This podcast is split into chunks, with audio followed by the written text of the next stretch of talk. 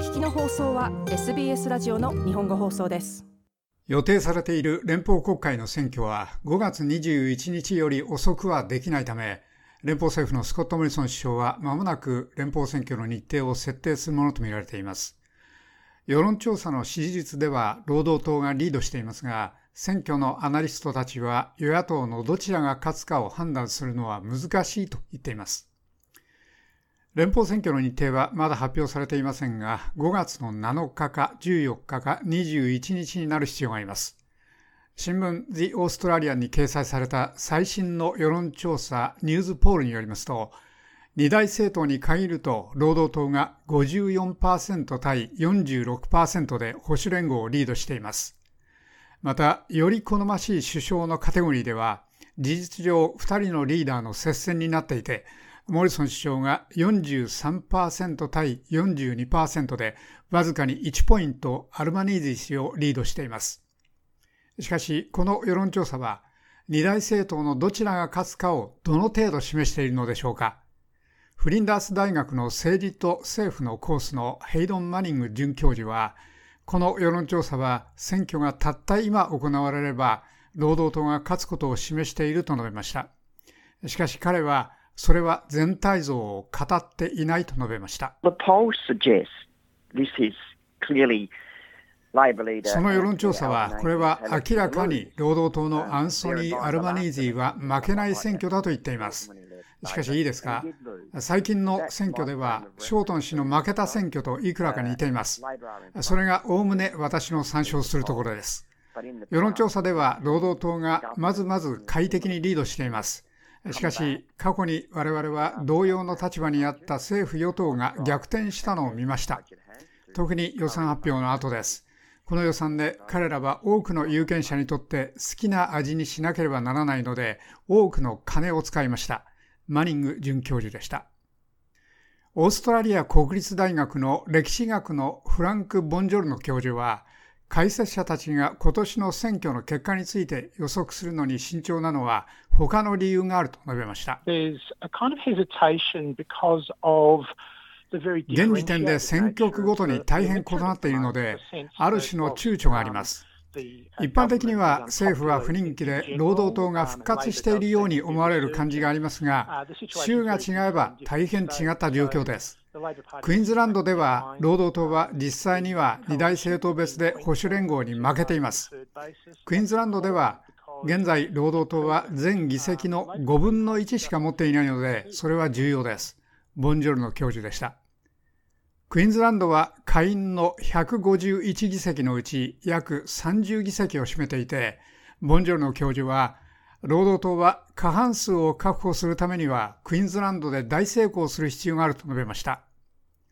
また、より好ましい首相という点では、クイーンズランド大学の政治科学のシニアレクチャラー、グレン・ケフォード博士は、国のリーダーはより恵まれた地位にあるのが典型的だが、今回はそうではないと述べました。In recent months, we've seen Albanese 普通大部分の世論調査でその時の首相は好ましい首相として概して大きくリードしているのが本当に興味深い特徴ですそしてここ数ヶ月我々は好ましい首相としてアルバニージーが支持を増やしてスコット・モリソンを追い越したのを見ましたですからそれは本当に面白く大きな事態の展開です。そして私はその多くは我々がパンデミックへの対応のほか洪水や山火事をめぐることについて話している問題に戻ると思います。そこでは首相をはじめとする政府について多くの批判がありました。ケボード博士でした。アルバニージー氏とモリソン首相が共にいじめ疑惑に対応するよう圧力を受けて、それぞれのリーダーの人格が重要になりました。労働党のキンバレー・キッチング上院議員が3月に死亡した結果、彼女が同僚のペニー・ウォン、クリスティーナ・カニアリ、ケイティ・ギャラガーの各紙にいじめられたという疑惑が浮上してきました。それらの3紙は全員この説を否定しています。モリソン首相ははじめ、アルバニージー氏がこの疑惑に対処していないと非難しました。しかし、首相自身も候補者選定争いに敗れた後、上院での先週のスピーチの際に同じ自由党のコンチータ・ファーバンティウェルズ上院議員にいじめと脅しで非難されました。無所属のジャッキー・ランビー議員とワンネーション党のポーリン・ハンソン上院議員もモリソン首相によるいじめ説を支持しましたが彼はその全てを否定しています。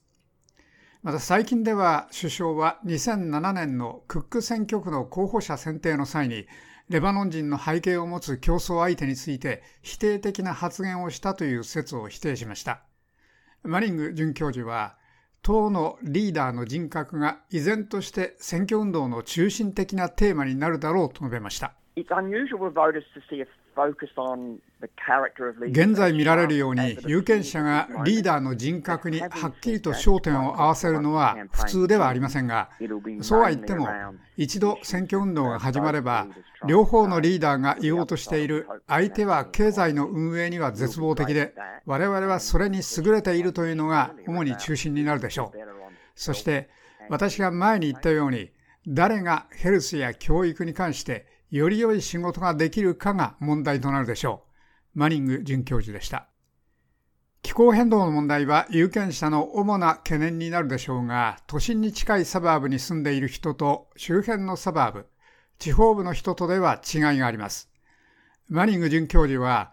気候変動が主要な焦点になる自由党の選挙区で一連の無所属候補による激しいキャンペーンを予想していると述べました。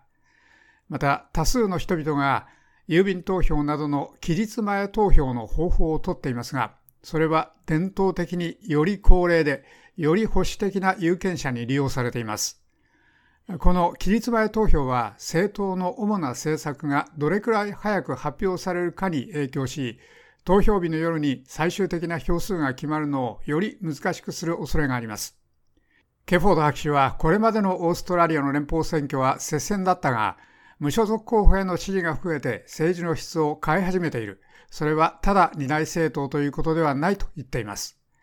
彼は連邦国会のカルチャーに関するブリタニー・ヒーンズ氏の暴露や洪水、山火事、パンデミックなどの危機の後で有権者とやり取りをするのは難題となるだろうと述べました。Many, many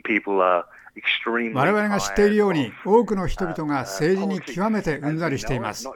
それは我々が経験した全てのことだけが理由ではなく、オーストラリアの民主主義の様々な部分への不満も理由です。彼らは何か異なったものを探しています。ケフォード博士でした。